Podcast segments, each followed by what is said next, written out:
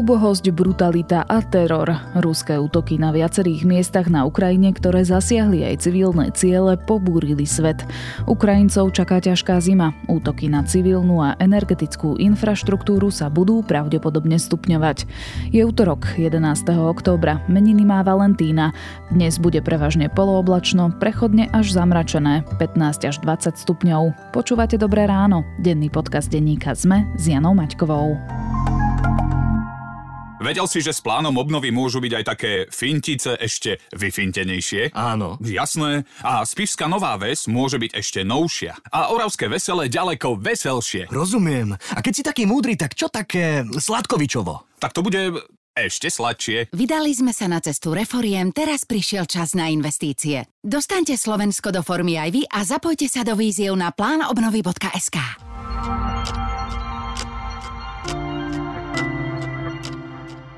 A teraz už krátky prehľad správ. Ukrajina pre ruské útoky na infraštruktúru pozastaví vývoz elektriny. Krajina musí teraz stabilizovať vlastnú energetickú sústavu. Ruské rakety spôsobili značné škody energetickému systému v 8 regiónoch a v Kieve. Ukrajina vyvážala elektrinu aj na Slovensko. Na celom Slovensku prebieha dopravno-bezpečnostná akcia Radar. Polícia sa zameriava najmä na alkohol, rýchlosť a spôsob jazdy.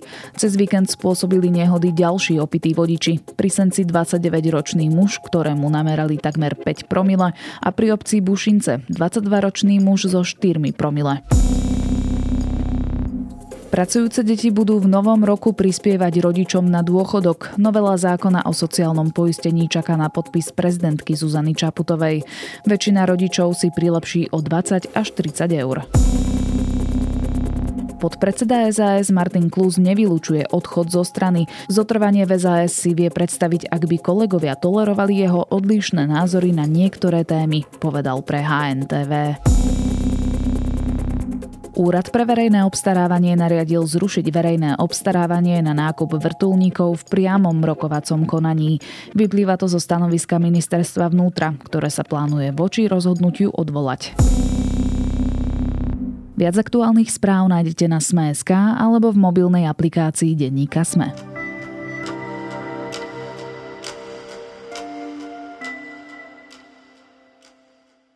Celou Ukrajinou sa opäť rozozvúčali sirény. Po víkendovom ukrajinskom útoku na strategický Kerčský most, ktorý spája Krym s ruskou pevninou, sa Rusi pustili do masívnejšieho ostreľovania a nielen vojenských, ale aj civilných cieľov. Útoky si vyžiadalo najmenej 11 obetí s desiatkami zranenými. Rusi sa vyhrážajú, že ostreľovanie bude pokračovať, ak Ukrajina neskončí so svojou protiofenzívou. Aká bude odpoveď Ukrajiny a ako sa zachovajú západné štáty, vrátane Slovenska? Budem sa pýtať analytika Matúša Halasa z Ústavu medzinárodných vzťahov v Prahe. Ja počula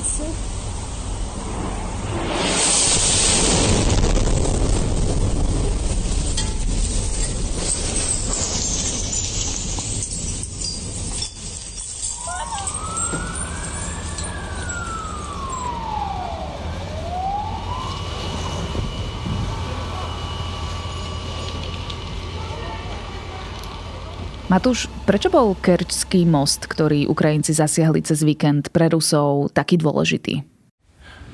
Pretože je to logistická tepna, jedna z dvoch najdôležitejších, alebo de facto môžeme povedať, že úplne najdôležitejšia.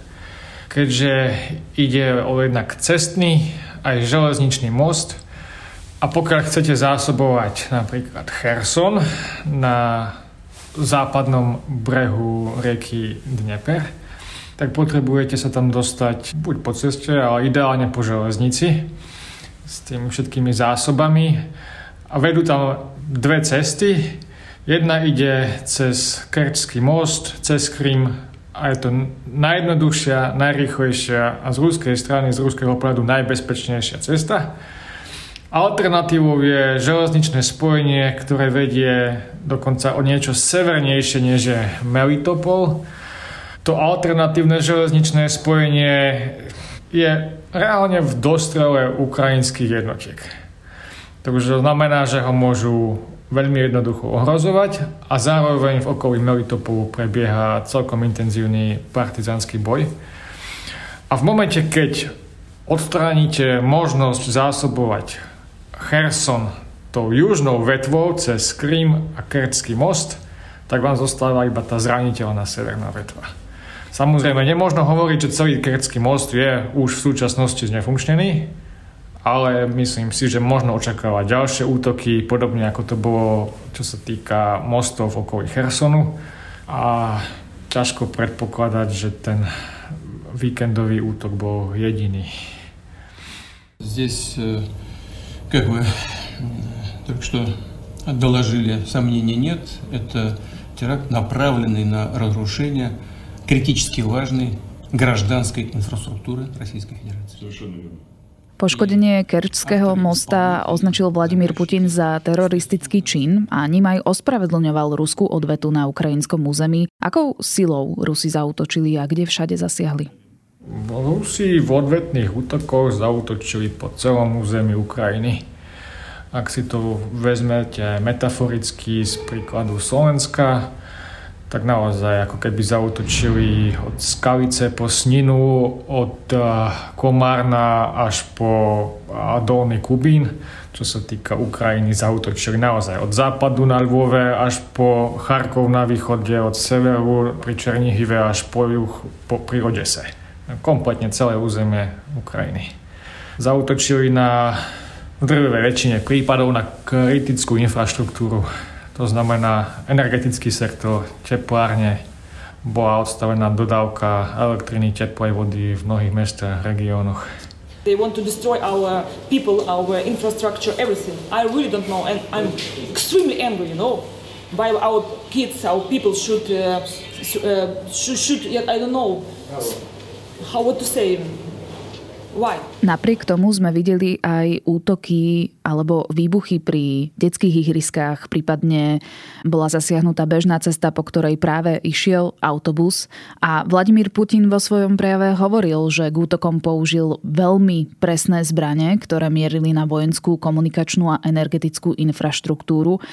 Potvrdzujú ale tieto útoky na bežné civilné objekty jeho slova?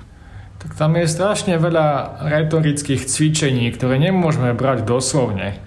To, že niekto z ruského vedenia povie, že používajú veľmi presnú muníciu, e, neznamená, že sa trafia do úška ihly.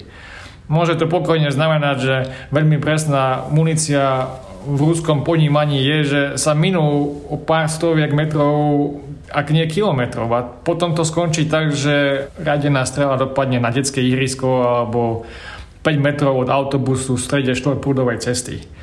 Čo je podľa mňa možno trošku, neviem, či desivejšie alebo dôležitejšie je, že tie rakety, ktoré dopadli napríklad dnes v Kieve, na území Kieva, veľmi blízko, ak nie v samotnom centre Kieva, oni dopadli v jednom parku, respektíve ne, odpálili nejaký most pre chodcov. Ale dôležitejšie na tom je, že tie miesta sú reálne zhruba približne 1 km vzdialené od tých najdôležitejších kultúrnych objektov Ukrajiny, ak nie celej východnej Európy. 1 kilometr od toho parku, kde je univerzita, a 1 kilometr aj od toho mostu pre peších prechodcov je katedrála Svetej Sofie, čo je katedrála, ktorá má tisíc rokov a ono si úplne pokojne možno predstaviť, že by dopadlo niečo tam. Alebo si predstavte, že by niečo dopadlo tej istej časti centrálneho Kieva v kievsko-pečerskej lávre, čo je opäť tisícročný kláštor. To je niečo ako keby ste odpálili dom svätej Alžbety v Košiciach. To sú, to sú miesta, ktoré sú extrémne dôležité aj pre ruskú samotnú propagandu. V kievsko-pečerskej lávre, v tom kláštore v centrálnom Kieve je pochovaný Juri Dolgoruky, podľa ktorého Rusi pomenovali svoju najnovšiu ponorku. A predstavte si, že oni by to odpálili, pretože by to zabudila nejaká raketa, čo sa úplne pokojne môže stať. To je predstava, ktorá je neviem, jednak desivá a jednak naozaj Myslím si, že toto je asi to najdôležitejšie, k čomu treba brať a dávať tú pozornosť alebo venovať tú pozornosť. A to sú vzdialenosti, čo v slovenskej realite si dokážete predstaviť tak, že vzdialenosť Bratislavského hradu do prezidentského paláca je 1 km. Alebo držka hlavnej ulice v Košiciach je 1 km. To je to, o čo tie rakety dopadli ďalej od tej katedrály Sv. Sofie. To je nič, to je úplne že mizerá vzdialenosť.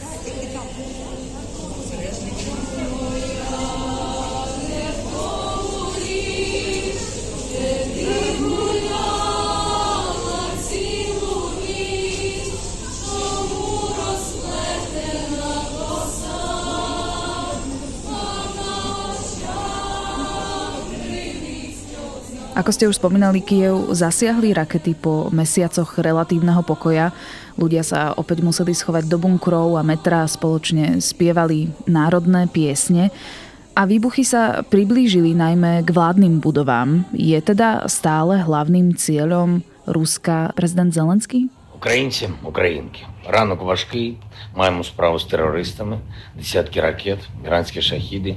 У них дві мішені energoobjekty po всій našej države. To je veľmi ťažké odhadnúť.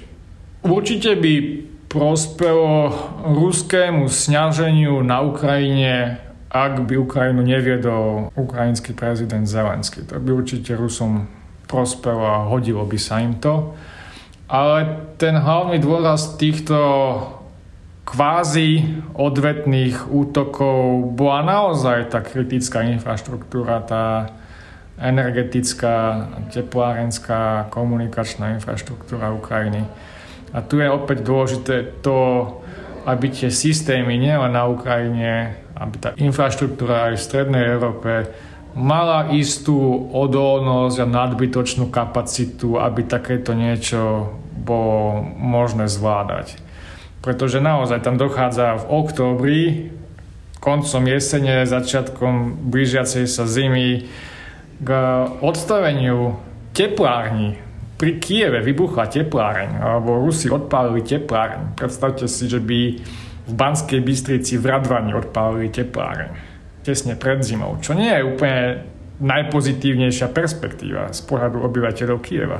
V kontexte, čo si tu aj teraz vravíme, Posledné dni, týždne sme hovorili skôr o úspechoch ukrajinskej armády a zatlačení ruských vojsk, no teraz to vyzerá tak, že Putin ešte stále môže vojnu eskalovať aj bez použitia jadrových zbraní.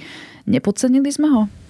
Ja by som zase každý jeden krok tej či onej strany nevnímal nutne ako eskaláciu. Rúske vojska boli na predmestí Kieva a rúske ozbrojené sily zasiahli už cieľ niekoľko kilometrov od slovenských hraníc raketovými útokmi. A deje sa to od začiatku ich tzv. špeciálnej vojenskej operácie. Tie posledné útoky boli o mnoho masívnejšie než to, k čomu dochádzalo v posledných dňoch, týždňoch, respektíve v mesiacoch, ale ja si naozaj nemyslím, že Rusi by dokázali takúto intenzitu raketových útokov po celej Ukrajine udržať mnoho dní, pretože ich zásoby opäť tzv. presnej munície sú dosť limitované, o čom svedčí aj to, že v predchádzajúcich dňoch, týždňoch a mesiacoch takýmto masívnym útokom nedochádzalo. Z vojenského hľadiska si myslím, že to veľký zmysel nedáva. Ak chceli niečo Rusi dosiahnuť takýmito útokmi, mali to spraviť na úplnom začiatku. Ale nie po 8 mesiacoch, po takmer 8 mesiacoch bojov. To, čo momentálne dosiahnu, je to, že opäť Západ bude mať ešte väčšiu motiváciu dodať Ukrajine najmodernejšie zbraňové systémy, systémy protivzdušnej obrany to bola jedna z prvých reakcií aj Nemecka. Dodajú Ukrajine systém protivzdušnej obrany stredného doletu, ktorý je to, čo sa na západe zavádza teraz. Čo kupuje Norsko, pokiaľ aj Švédsko, zavádza to Nemecko, ten systém. Dnes nie je to niečo, že je to vychytávka zo studenej vojny. To je moderný systém, ktorý by Nemci dodať. Včera sa objavili informácie zo strany ukrajinskej rozviedky, že ruské vojska dostali rozkaz na toto masívne bombardovanie ešte pred poškodením Kerčského mosta. Je to možné? To je opäť informácia, ktorú nie je možné reálne overiť. Tam je na obidvoch stranách veľmi veľa retoriky. Treba venovať maximálnu pozornosť tomu, čo je jasne doložiteľné respektíve to, čo vyhlasujú možno tí čelní predstavitelia. Ja si myslím, že tá informácia, či to bolo plánované vopred alebo nie, nie je až taká relevantná. Tu je relevantné možno to vyhlásenie ruského prezidenta o tom, že ide o odvetný útok za útok na Kertský most alebo za zničenie čiastočné mostu cez Kertský prieliv. A to v, preto, pretože to zjavne svedčí o úmysle nastartovať istú dynamiku odstrašenia medzi Moskvou a Kievom. Ak vy zautočíte na našu kritickú infraštruktúru alebo to, čo považujeme za kritickú infraštruktúru, v tomto prípade most cez Kerský prieliv, tak my zautočíme masívne na vašu kritickú infraštruktúru. A Rusi to robia s úmyslom, aby odstrašili Ukrajincov od podobných útokov na daný most. If attempts to carry out acts of terrorism on our territory continue, Russia's response will be harsh and its scale will correspond to that of the threat made against the Russian Federation. No one should be in any doubt about that. A podarí sa im to? Odstrašiť Ukrajincov? Ja si nemyslím. Ja si nemyslím práve preto, čo som hovoril na začiatku, že ten most je hlavná logistická tepna. To znamená, že Rusi tam nemajú veľmi alternatívy.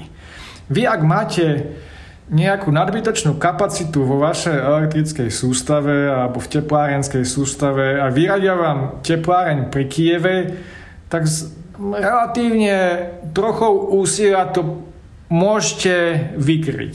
Môžete to vykompenzovať alebo opraviť.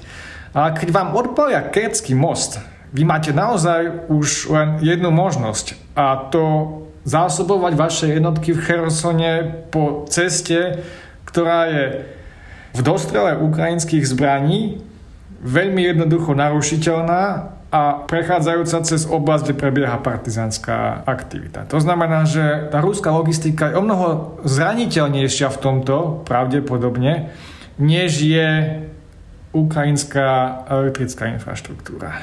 Aspoň tak mi to vychádza. A preto si myslím, že Ukrajinci sa nenechajú zastrašiť v tomto.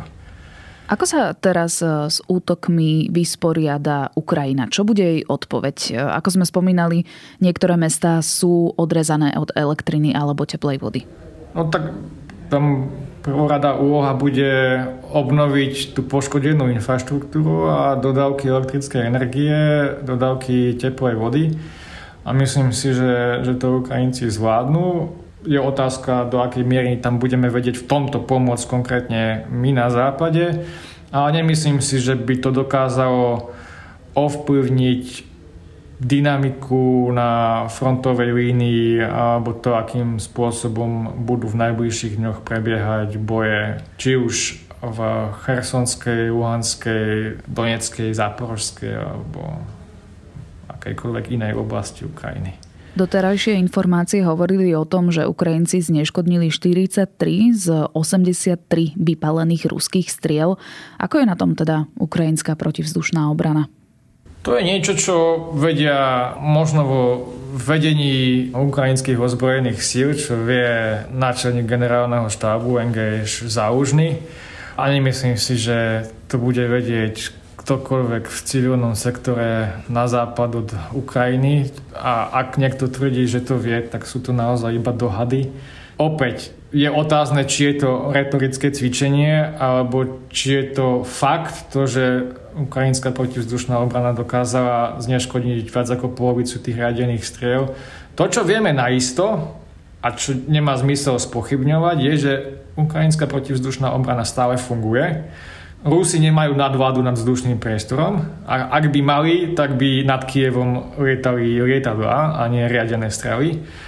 Čo svedčí o tom, že, že nedošlo k tomu, čoho sa všetci obávali. Že rúské letectvo prevalcuje to ukrajinské a naozaj ovládne ukrajinský vzdušný priestor.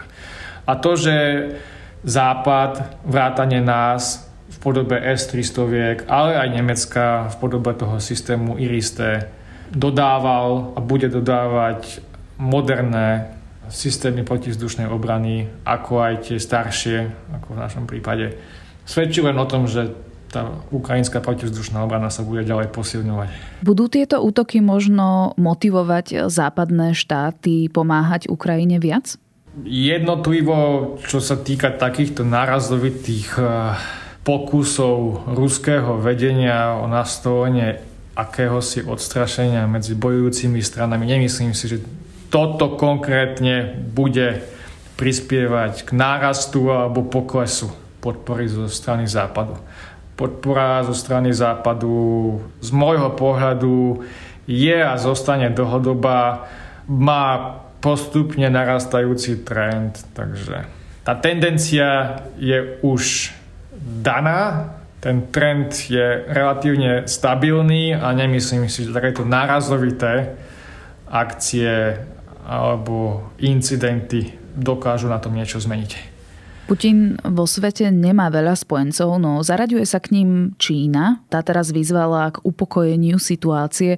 Môže tento útok oslabiť pozíciu Putina v očiach štátov, ktoré sa voči nemu jasne nevyhraňovali doteraz?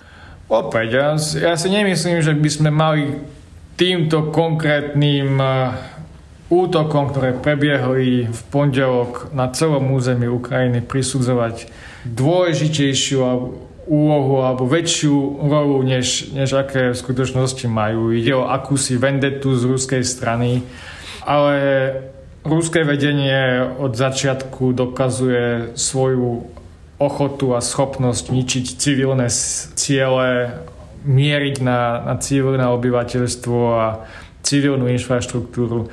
Takže ak to človek vezme naozaj realisticky, nejde o nič nové, bohužiaľ. A to, že Čína do istej miery aj India možno zvažuje svoju podporu alebo obrazne povedané neutralitu v danom konflikte, O tom svedčia skôr možno udalosti, ktoré prebehli pred pár týždňami na tom samite v Samarkande, kde podľa všetkého mnohí lídry dali Putinovi najavo, že treba danú vec rozseknúť, danú vec, tým myslím konflikt na Ukrajine, buď to vyhrať, alebo to skončiť.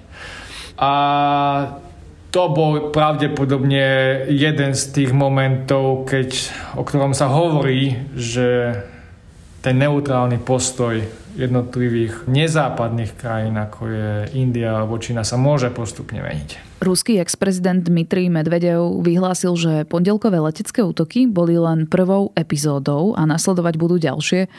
Čo to môže znamenať? Čo môže nasledovať? Neviem.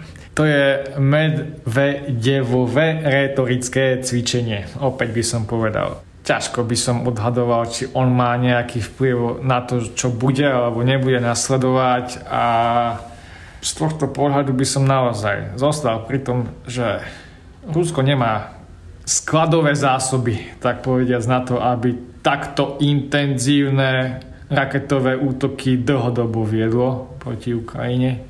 Skôr by som očakával, že bude čakať, ako zareaguje ukrajinská strana. Či tam dôjde k takému, akému si odstrašeniu na konvenčnej úrovni a či sa ukrajinská strana zdrží napríklad ďalších útokov na ten Kertský most. A ak by sa ukrajinská strana a ukrajinské vedenie ozbrojených síl rozhodlo pokračovať v útokoch na Kertský most, očakával by som, že tam znova príde k podobným tak povediac, odvetným útokom na infraštruktúru na ukrajinskej strane na celom území Ukrajiny. A aký vplyv na vojnu bude mať zapojenie sa Bieloruska? Ja Bielorusko považujem za účastníka toho konfliktu. Tam nemá zmysel hovoriť o tom, že v oktobri sa Lukašenko a bieloruská armáda zapojí do konfliktu, pretože Bielorusko, Lukašenko a bieloruská armáda je od začiatku zapojená do toho konfliktu. Už len tým, že umožnila ruským vojakom zautočiť na Ukrajinu zo svojho územia. Takže v tomto prípade by som tejto informácii venoval naozaj minimálnu pozornosť a len to svedčí o tom, že sa Bielorusko, respektíve bieloruská štátnosť postupne rozpúšťa v Rusku a v ruskej štátnosti. Už len tým, že bolo oznámené akési vytvorenie spoločných jednotiek alebo zmiešavanie tých ruských a bieloruských jednotiek na západnej hranici Bieloruska. Ako nesvedčí to nič dobré, čo sa týka budúcnosti nezávislých bieloruských ozbrojených síl. Hovorí Matúš Halás, analytik z Ústavu medzinárodných vzťahov v Prahe.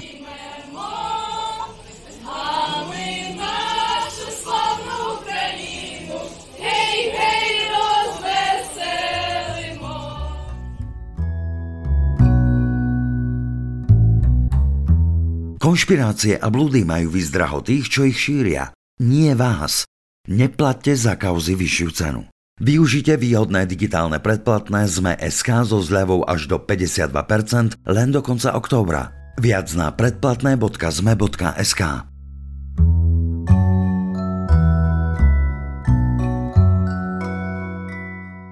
Ako skončí vojna na Ukrajine a prečo by sme sa nemali báť jadrovej vojny? Aké má aktuálne postavenie v Rusku Vladimír Putin a prečo by sa mala ruská armáda stiahnuť z Ukrajiny, ak si chce doma zachovať moc? Aj o tom píše americký historik Timothy Snyder vo svojej najnovšej analýze How does the Russia-Ukrainian War End? Je to môj zaujímavý tip na záver. Link na analýzu nájdete v popise tejto epizódy. A máme tu aj podcasty. Novinka Vizita bude o DNA, Vše svet vás prenesie do Tunisu a pravidelná dávka sa pozrie na Jána Amosa Komenského a na jeho filozofiu vzdelávania. Na dnes je to všetko. Počúvali ste Dobré ráno. Denný podcast denníka ZME s Janou Maťkovou. Do počutia opäť zajtra.